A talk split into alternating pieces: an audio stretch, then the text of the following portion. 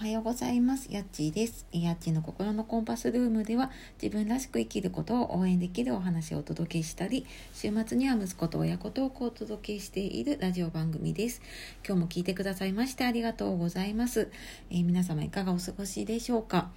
えー、今日は、えー、とですね、自分の、自分にとって居心地のいい場所、サードプレイスがあるといいよねっていうお話をしていきたいと思います。はい、えー、サードプレイスってね聞いたことありますか？最近なんかよく言われ最近でもないですかねあのだいぶ前からね言われているのでまあ、あの言葉を聞いたことがある方がいたりね実際にそのサードプレイスっていうのを持っていてあの自分の生活の中にねうまく取り入れている方もいるのかななんて思います。であの私もなんかずっと意識してなかったんだけれどもあなんかそういえばこういう場所があるからこう心地よくいられるんだなっていうのをふと思ったんですね。で、まあ、サードプレイスってその自宅がま第一の場所だとして第二の場所が学校とか職場で、まあ、それ以外の家とかね学校とか職場でもないでもなんか自分の居心地のいい場所っていうのを、まあ、第3の場所でサードプレイスって言ったりしているようです。でまあ、なんかここって何がいいかっていうとうん、まあ、やっぱり家でもなく職場でも職場とかね学校でもないので全くなんか違う今までとは違う新たな出会いがあったりとかねあと、まあ、やっぱり今まで決められた場所にしかいなかった場合、まあ、第3の場所に行くことでまあ、その人とのね出会いだったりとかその相乗効果もあると思うんですけど自分のなんか新たなこう可能性っていうのかな。今までこう出てこなかったような創造性何かをこう生み出すとかこう何かを思いつくとかアイデアとかもそうだけれどもなんかそういうね可能性っていうのも出てくることがあったりとか。でやっぱりあので家とかそういう職場以外の場所っていうのを自分で選んでいくっていうことはやっぱり何かこう同じ共通するものがあったりとかねすることが多いですよね。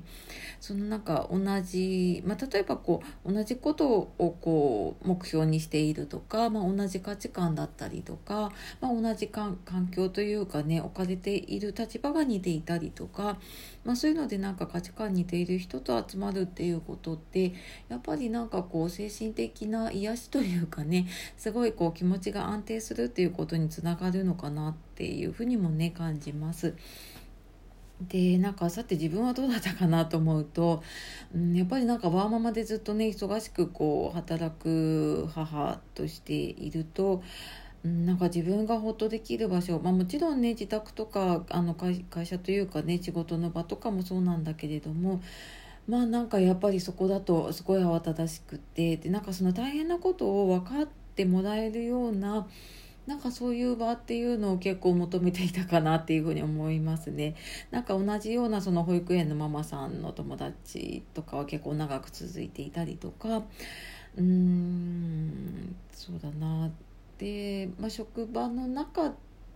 中中だとあれかまた別になっちゃうんだけれども。まあなんかその昔からの友達とかでもねその今置かれている状況が同じ友達と結構集まっていたりとか。あとはもうまた一方ではね全く関係のないその子どものこととかとは無関係なコミュニティだったりとか。何かこう同じことを学びたいとかうーんなんか同じこうこういうことをやっていきたいっていうね集まりだったりとかなんかそういう全然置かれているものとは違う場所っていうのもね結構選んでたかなってそうすることでなんかこう気分転換になったりとかもねしてたのかなっていうふうに思います。でなんかやっぱりねあの日々忙しかったりするともう自分ばっかり大変でとかもう時間がなくて嫌だって思うことね結構あると思うんだけれどもうんなんかその、まあ、愚痴をねこう言い合うっていう場も必要だとも思うしうんもしくはなんかその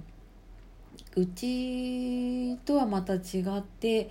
もう全くこう気分を切り替えられる場所っていうのがねあったりするとまあなんか普段の生活とかね仕事とかもこう気持ちが落ち着いていけたりすることもあるのかななんて思いました。うんなんかね、やっぱりコロナで一旦こう外出自粛とかになったりとかするとねあのいろんなこうなんだろうな人間関係だったりとかねあの見直した方もね多いと思うんですけれどもうん私もそうだなってなんか本当にやっぱり自分にとって必要な場所とかねあの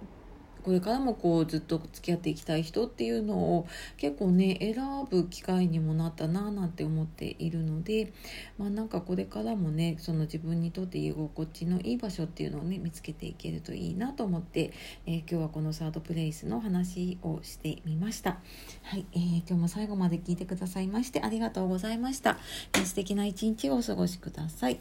えー、また次の配信でお会いしましょう。え、次は親子トークになるかなと思うので、ぜひ聞いてください。